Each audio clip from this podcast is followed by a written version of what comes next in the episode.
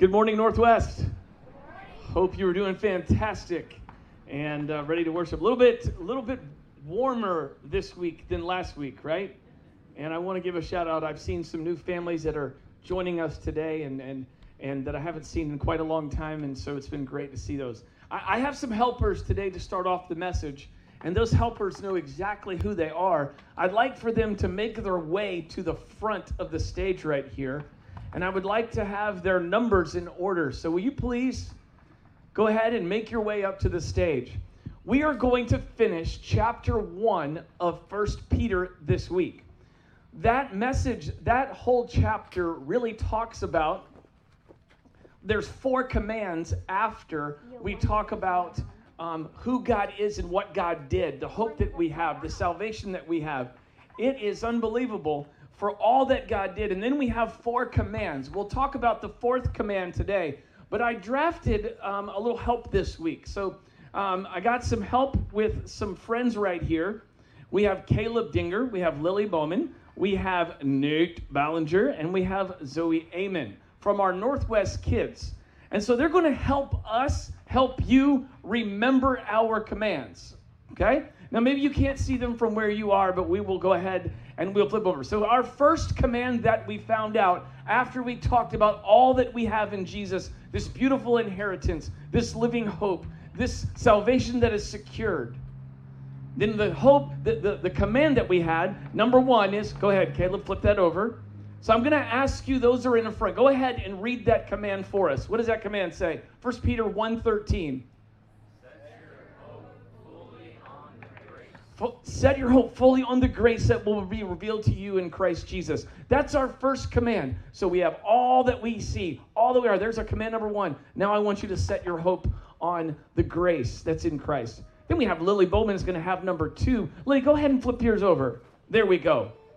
Okay, go ahead and read that for us, church.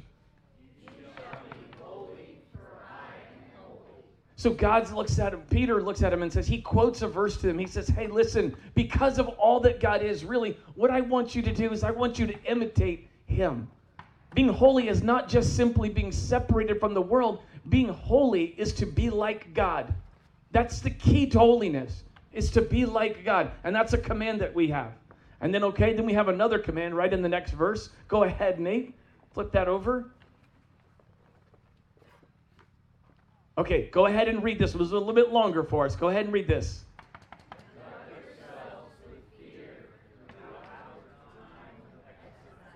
And, and so, what we learned last week is we talked about hey, what we want to do is we want to basically live and, and be aware that we would not, we would not, we would have fear that we would treat God's precious gift like trash, that it's not precious that it's not beautiful, that it's not truly a gift. He said, conduct your lives with fear while you're in the exile. Listen to the way we live. We, we talked last week about having accountability uh, in our, in our lives to help us do that. Now, our, our newest command is number four, and Zoe's going to show us what that one is. So go ahead, Zoe. What is number, what is it? Read it for us, church.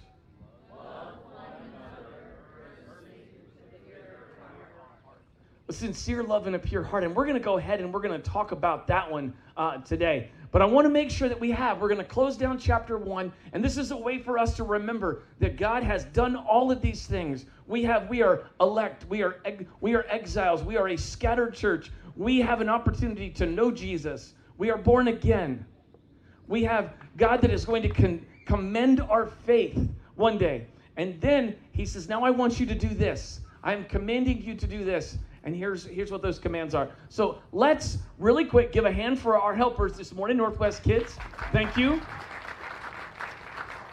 And really, our artwork this morning was done by none other than Juliet Ballinger. Let's give her a big hand. So, Juliet, so grateful for you for helping me out this week. So, thank you for that very much. All right, guys, you can go ahead and sit down. And thanks again for our, our help. So, so here's what we have. Here's what we have to understand as we finish out chapter one. When we finish out chapter one, we have to look and we sit there and say, okay, well, we've got all these commands. The question that we can have is, how are we to live like this? If God commands it, and here's what I want you to know, and here's what I want to remind you of that every time that God gives us a command, I want you to do this, He will always supply to you the power by which to obey it. Listen, He's not telling you to do something, He's not going to give us the power to accomplish it, to do it, and to do it with great passion and with great boldness. Because we recognize that God sent Jesus to redeem us. We've been talking about this every Sunday at Northwest for years. That's what God did. And when God came and sent Jesus, Jesus says, Hey, I'm going to go, and there's one coming that's going to be, there's one coming that's going to be the comforter for you to remind you of all that I am and all that I will do. And so there's the Holy Spirit. The Holy Spirit comes to live in us. And so when we take a look at all of these commands that are looked, looked at in the Bible, and even in chapter 1, we don't look at them as something like, wow, that's impossible. No, we look at it and we say, God, with all, all things with you, all things with you are possible.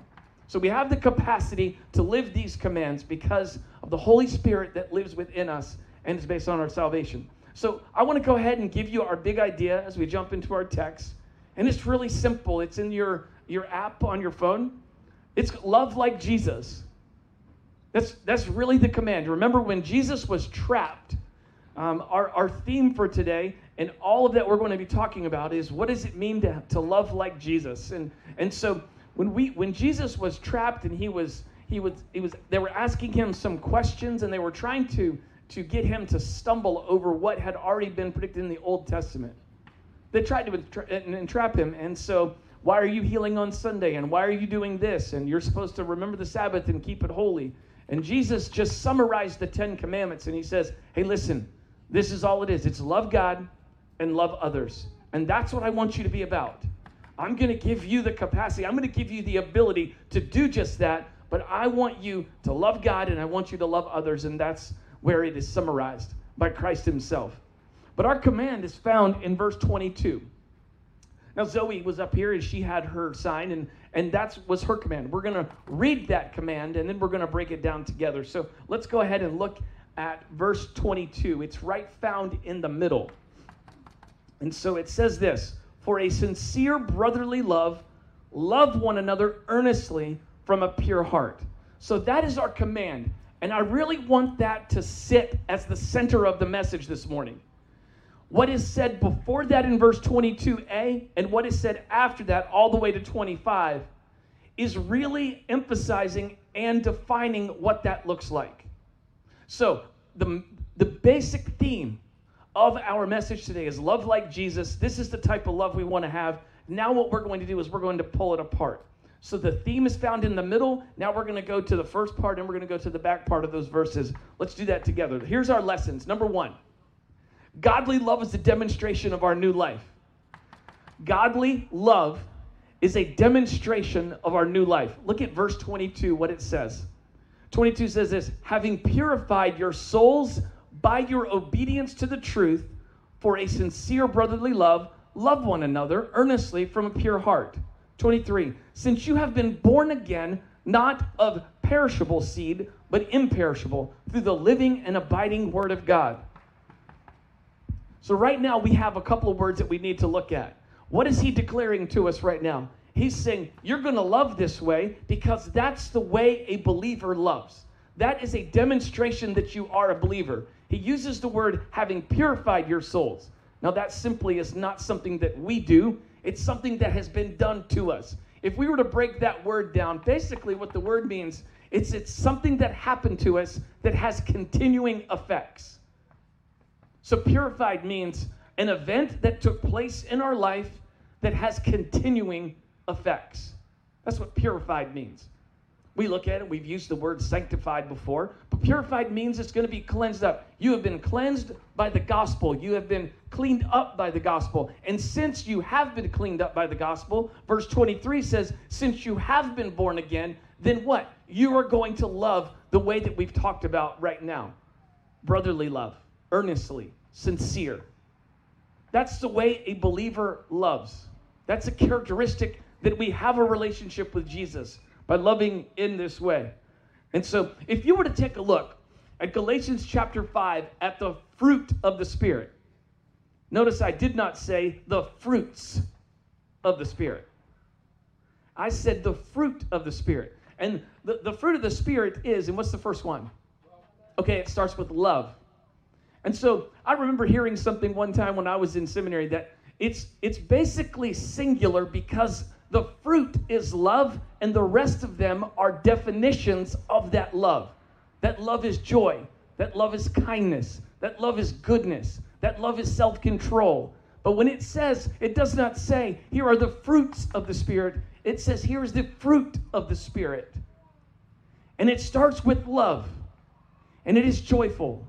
And it is kindful. It is kindness. It is self controlled. It is meek. That right now helps us to understand that as a believer, if you have placed your faith in Jesus, this type of love should be a characteristic of your life. And it is, if it is not, then we must ask the question are we truly a follower of Christ? Because this type of love, let me tell you, demonstrates our new life. Number two, number two, there's, there's another one. We've got three today. Godly love is sincere and earnest. Godly love is sincere and earnest. Look at verse 22b. I'm going to go back to that one again. Here it is. We've, we've read this a couple times. We'll read it again. So, having purified your souls by your obedience to the truth for a sincere brotherly love, love one another earnestly from a pure heart. So, sincere brotherly love. Let's break that down. There's the word sincere. The word sincere in its original language means hypoc- without hypocrisy. When you really do a study of that word, and you even break it down into, I had a study this week and, and I was studying it and found out that in Latin, it has an incredible meaning, and it really puzzled me. The word sincere in Latin means without wax. So when I found that out, Anne, where's Anne, our English major? Okay, there you are. When I found out that sincere means without wax, it caused me to do a little bit deeper study on why in the world it would be without wax. But going back into when an artist would create a porcelain vase or a statue, they would put this statue together or they would put this vase together. And if there was a flaw in the statue as they were making it, they would fill it in with wax. Okay? Work with me here. So they would fill it in with wax. But if you were wanting to sell something on the market you would walk around at this time and you would say, Sine cherum, sine. You would say, without wax. You would hold up your, your, your, your, your creation, this masterpiece that you would have, and you would say, sincera, sincera, or sincerum, either in Latin or, or English or even Spanish as I studied. Here's the point right now. What would happen is, is if you were creating something and there was a flaw, you would put wax in it if you were going to sell it, you wanted to get high dollar for it. And so what you would do is you would go out and you would tell everybody, it doesn't have wax, it doesn't have wax. It means it's real, it's legitimate, there it's genuine. There are no flaws in it. So when you take a look at the sincere love that we are to have, we are to love, listen to me, we are to love without wax. There's no flaws. There's no flaws. It's genuine. It's beautiful. It's without blemish. Because that's the way that Christ loves you and me. That's the way Christ loves you and I. He loves us that way. He, he goes on and he says that we're to love earnestly. And maybe in some translations it's fervently. Basically, it's um, a sports term, meaning what you're going to do is you are going to love to the extent you are going to, to stretch your muscles to the fullest limit. You are going to exert yourself as, as far as you possibly can go. That's really what the, the word earnestly and fervently means. I'm going to love you as much as is, is humanly, humanly possible, and through the power of the Spirit, I'm going to love you like Christ loved you, which is unconditional. And, and that's, that's what, he's trying to get us to say is trying to get us to see. They understood at the time of the writing that this love that we were to have would be would be I'm going to stretch. I am going to give everything I have. I'm going to push my muscles to the limit in order to do this. And so here's what he has He has, hey, you have brotherly love. We see that. I want you to sincere brotherly love. He said, I want you to love earnestly. That love is defined as agape love. We know that. And it's giving everything that we have to love, to love purely, to love genuinely, to love authentically. And, and so the, the, the next one we have how, how do we love this way? I think the question that we have to ask ourselves is, is Am I truly, as a believer in Jesus, am I truly loving people like Jesus loved people? I think you have to ask yourselves the question. And then if you answer the question, mm, maybe I'm not loving that way. Maybe I'm not loving my wife the way that I should love my wife. Maybe I'm not loving my kids the way that I should love my kids, or I'm not showing love to my friends or my, my brothers. I'm, I'm, not, I'm not doing that. And I think the text this morning helps us understand how we are to do that. And it's in the next point right here. The next point is this God, godly love is fueled by the Word of God. Godly love is fueled by the Word of God. So as I was studying this this week, I was coming across and breaking down the text, and all of a sudden I got to the place where all of a sudden he quotes Isaiah 40, 6 through 8. And this is what it says All flesh is like grass, all of its glory like the flower of grass. The grass withers and the flower falls, but the word of the Lord remains forever. And this word is the good news that was preached to you. And so as I was sitting here trying to pull this text apart and really studying it and stuff, I was like, why in the world would he go and quote a Bible verse after excuse me, after he talked about um, loving people the way that we should love people? He defined what it was. It's sincere. It's earnest. He also defined it as um, he talked about how uh, you know it's it's unconditional. Um, he talked about it being a demonstration of our love, and then I, I started so so so how are we to do this? And he shows us the actual fuel to the way that we are to love in a godly fashion, and that's the Word of God. So, how does Peter answer the question? He talks about some things that they're very aware of. He says, All flesh is like grass, and all its glory like the flower of the grass. And the grass withers. So, in the hillside of the time that this was writing, they're very aware of this wild grass that would grow and the flowers that would pop up in the middle of the grass. And what would be seen is it would be a beautiful scene that they would look at. This beautiful grass, these beautiful wildflowers would pop up, and they would just see that and be overwhelmed with the beauty. And so then he breaks it down to him I need to let you know something. It's going to die because the grass withers and the flowers fail. And then he comes back, but the word of God endures, remains forever. And this is the word that is good news that was preached to you. So here it is, Northwest. If you're sitting here saying, like, I want to be able to love this way, then what's the fuel to it? It's the word. This book that we get to read and devour is God is, is a message of love to you and I from God. And in order for us to love as believers, love this community, love each other, love this church, then what is the fuel to that? It's being in the Word. It's a beautiful, beautiful thing to sit there and feast on God's Word. And, and, and here he's telling us, I need you to know something that the flowers that you're looking at and the grass that you're seeing, they will fade and they will go away. But the word of the Lord endures forever. And so, if you want to love like you are commanded to love, then I want you to feast on the word that I'm giving you right now. I want you to spend time in it. I want you to devour it. I want you to be alone. I want you to meditate on it. I want you to see it, I read it. I want you to memorize it. I want you to write it down. I want it to be etched on the deep chambers of your heart so that you can do what I'm commanded you to do, and that's to love with a brotherly and sincere love, and do so earnestly as much as possible. Be stretched to the absolute limits. So, the question, another question you might have as we get down to our um, our, our, our, our, final two questions that I have for you. First, let's let's just make sure that we, we review. Godly love is a demonstration of our new love, our, our new life. Godly love is sincere and earnest, and godly love is fueled by the word. And our big idea for today is to love like it's to love like Jesus. That's really what he's encouraging us to do. And, and so we, we, I want to ask you the question what if I don't love like this? What if I don't love like this? Then you always ask a question with a question, right? That's what Jesus did.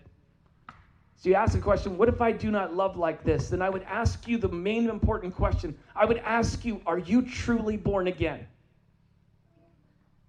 No judgment whatsoever. My desire in my heart is that you would know Jesus and you would know him in a personal way. And if today's that day where you sit there and say, Wow, I don't love like this, and perhaps it's because I really don't know him, then I would ask you while we're singing, just place your faith in him. God, I believe in you. I'm not a believer. I want to love this way. Please help me to receive your love so that I might be able to love other people the way that you love me. I'd encourage you, give your life to Jesus. Chapter 1 is a beautiful declaration of who we are in Christ. And if you want to be in the family of God, then it's by faith, by grace, through faith in Jesus. Say yes to Him if you haven't. Another thing, too, is what if I don't love like this? Then, then, then what can I do? I would encourage you to act and ask the Lord to have your feelings catch up to your action and decision. Because you see, love is not love is not a feeling, it has feelings, but love is a choice. And might, you might be sitting here saying, Well, I don't love this way, or I don't love this way. Well, it's a choice to love this way. And I would, I would encourage you by the power of the gospel, by the power of the Holy Spirit that resides in you, choose to love and trust that your feelings will catch up. It's sort of like the choice to love is like the, the choice to love is like the engine of the train. And sometimes the feelings are the caboose. But make sure, make sure, make sure that we make that decision. We make that decision. I'm going to choose to love and ask the Lord to um, bring your feelings to follow that decision. Choose to love this way. And then I would ask you another question Are you loving your church family the way you are commanded to right now? Everybody who comes to Northwest or comes through Northwest always asks, always tells the question, wow, you guys are incredibly friendly. And I, I could brag on you for days because I believe that that's true. But as we're sitting here in the midst of all that is going on right now, I would ask you to evaluate hey, am I loving the way that Christ teaches me and commands me to love, specifically in this verse? Sincerely, earnestly, not hypocritically. And then the next thing I would ask you to do as an action step before Scott, Scott, you can go on and come up right now. Here's the action step for you. I would ask for you this week to pray that God would direct you to someone that needs to be loved like Jesus and you are not allowed to text them. You must call them. Texting is too easy. Call them, check on them, and pray with them. I, I've been, it's, it's been kind of neat. Uh, several years ago, maybe a year ago or a year and a half ago, I listened to a message by one of my favorite preachers. His name is Matt Chandler. And he said, You would be amazed that, that someone challenged him to pray the prayer God, direct me to somebody that needs to be encouraged, challenged, and just give me a word. Bring me to the person and bring me the words that I need to speak to them for your sake. Let me love them like you love them. Let me challenge them like you challenge us. Let me encourage them the way that you encourage them. He said, I challenge you to pray that prayer. Here's what I want to ask you to do this week.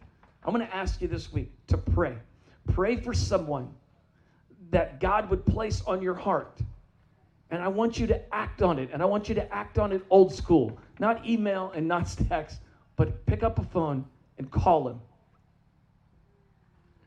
and encourage him in the name of Jesus. Listen, I was sitting out here and we were working all over the place, and Ed Hogan was on a bobcat, and Ronnie was over there on a wood chipper. Ronnie liked that thing too much, I think man, he's like a man. Okay, I'm just telling you. It's like I watched him use the wood chipper. I never, I never got close to it. I just like, wow, that thing is serious. I was talking to Ed Hogan, and he put up on a train. He said, "Man, I just, I just love our church. I love that we are a family. And a characteristic of a family is that we love like Jesus. And I want to challenge you.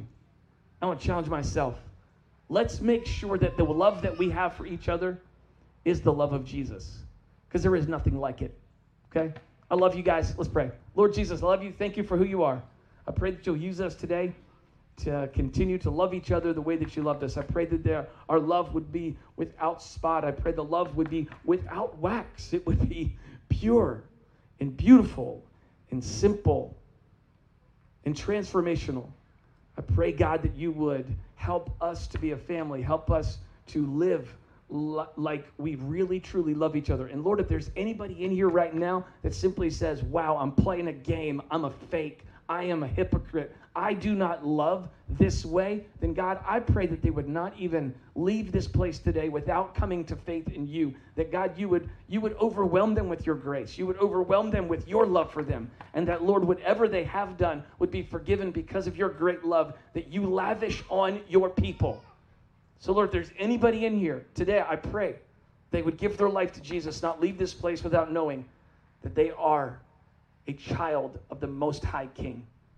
And God, as those of us who are believers, I pray that this love, this love, would be demonstrated in our lives and that you would direct us to people in our sphere of influence that need to be loved and loved boldly and beautifully like you love us. So help us to love like Jesus.